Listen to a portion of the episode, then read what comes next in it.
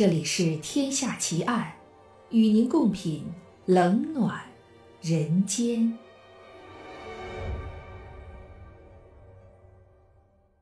各位听友，大家好，欢迎收听《天下奇案》，我是暗夜无言。今天给大家带来的案子是《英雄之子绑架奇案》上集。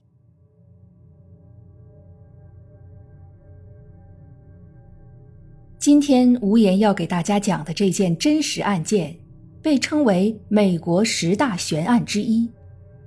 虽然已经有人因为这起案件被判处了死刑，但关于这件案子的争议和讨论从来就没有停止过。一直到案子的当事人去世之后，竟然还有新的令人难以置信的事情发生，又给这件悬案。蒙上了一层神秘的色彩。下面就让我们一起穿越到上个世纪的美国，来近距离看一看这起著名的悬案。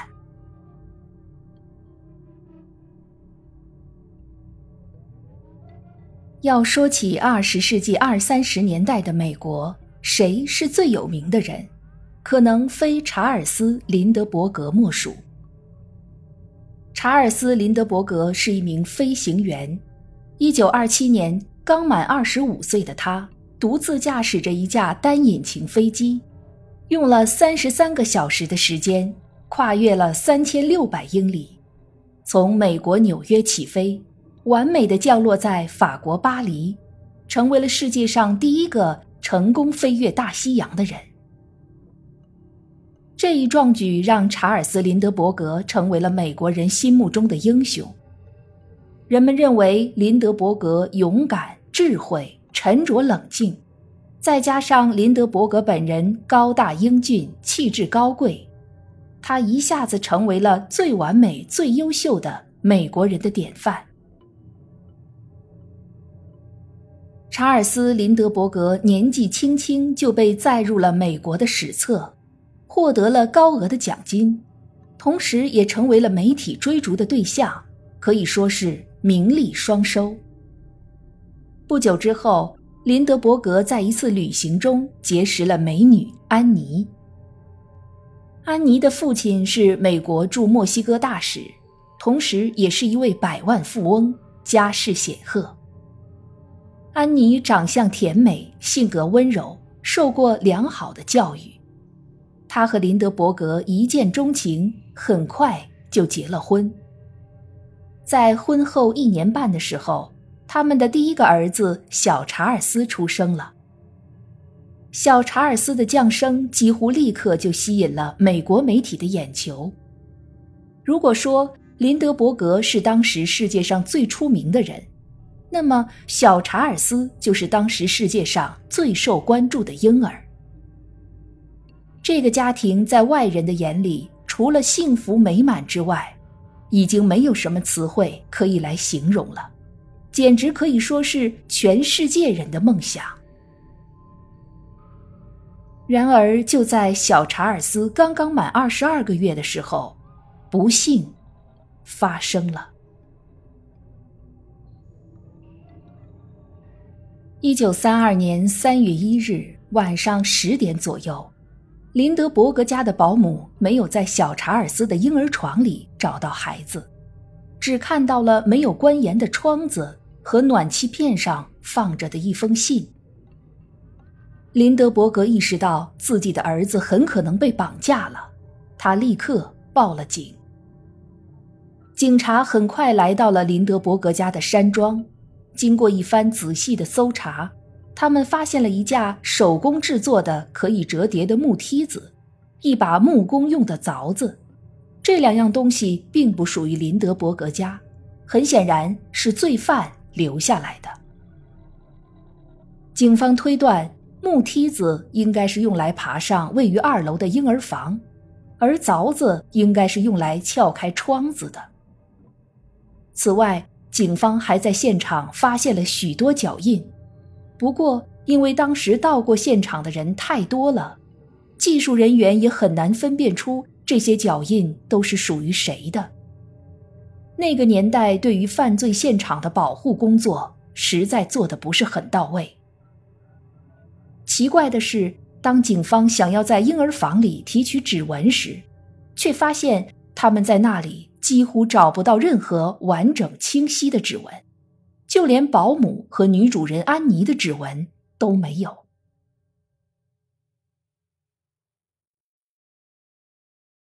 要说整个犯罪现场最有价值的东西，应该就是那封放在暖气上的信了。警察和林德伯格一起打开了那封信，那果然是一封绑架勒索信。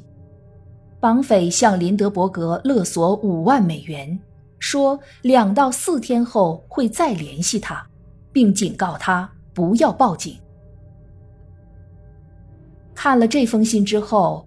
林德伯格表现得很冷静，即使是在面对这样的意外和不幸的时候，林德伯格也仍然保持着他精英阶层的风范，并且他希望能够将这件事情的主动权掌握在自己手里。他向警方提出要求，想要自己想办法和绑匪进行接触，让警方不要直接插手。因为林德伯格在美国名气太大了，包括联邦调查局局长、大科学家爱因斯坦这样的人都是林德伯格家的常客，所以警方对于林德伯格提出的要求满口答应。在这里就要给大家解释一下当时美国的社会背景。在我们《天下奇案》的第七十九集里，我们讲过。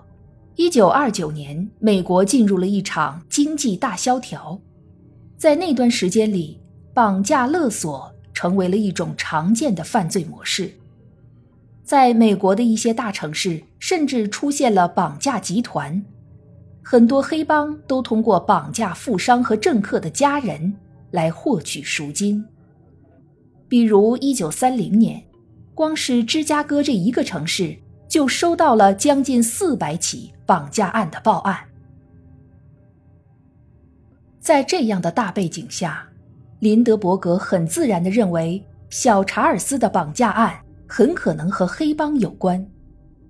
于是他动用自己的人脉力量，让两个黑帮人士作为中间人，开始和一些黑帮老大进行接触和沟通。此时。美国英雄林德伯格的爱子被绑架的消息，已经通过各大媒体报道的全美国人都知道了。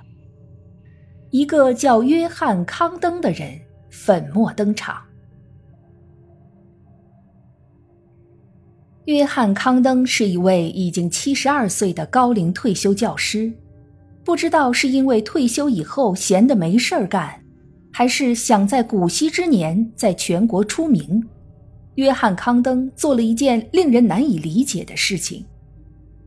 他在当地的一家小报上刊登了一个启事，说以飞行英雄林德伯格的尊贵身份，让两个黑帮人士来做他的中间人，实在是一种侮辱。而他，约翰·康登是一个把一生都献给教育事业的学者，他有资格，也愿意当林德伯格和绑匪之间的中间人。为这位飞行英雄做点什么？因为约翰·康登选择的这家小报实在是不怎么出名，林德伯格根本没有看到这个启事。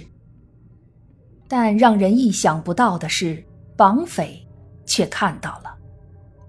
约翰·康登很快就收到了绑匪的来信，同意他做中间人，并让他把一封信。转交给林德伯格。喜出望外的约翰·康登开车前往林德伯格家，半疑半信的林德伯格一看到那封信，立刻就知道这的确是绑匪写的，因为这封信的字体和使用语法的方式都和在婴儿房发现的第一封信一模一样。就这样。约翰·康登竟然顺利的成为了中间人，在这之后，他通过在绑匪指定的报纸上发布广告的消息，和绑匪进行了多次的联系。绑匪告诉约翰·康登，被绑架的小查尔斯有两个女仆照顾着，过得很好。不过，他们必须先拿到赎金，在拿到赎金的八个小时之后，才能把孩子送回来。就在约翰·康登和绑匪频繁联系的同时，警方其实也并没有闲着，因为案发当晚。林德伯格山庄里的狗并没有叫，这让警方怀疑家里是否有内鬼。他们对山庄里的二十九名男女佣人们进行了排查，最后把目光锁定在一个名叫维奥利特的女仆身上。在问到案发当天维奥利特去了哪里的时候，他告诉警方。一个礼拜之前，他在山庄附近认识了一个开着车的男子。这个男子主动和他搭话，态度非常友善。案发当晚大约八点钟，这个男子打电话约他出去，他们去看了一场电影。看完之后，男子开车将他送回了山庄。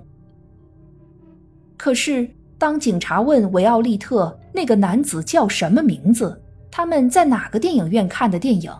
看的电影叫什么名字的时候，维奥利特却一个也回答不上来，不是说忘了，就是说没留意。后来甚至说这些是他的个人隐私，他没有必要告诉警方。如果你是警察的话，你会相信维奥利特的说法吗？这个欲言又止的女仆。他和绑匪到底有没有关系呢？美国英雄的长子能顺利回到父母的身边吗？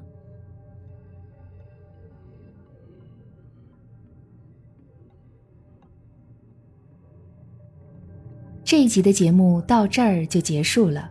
如果你喜欢我的节目，请关注我或订阅我的专辑，谢谢。我是暗夜无言，让我们下一集。再见。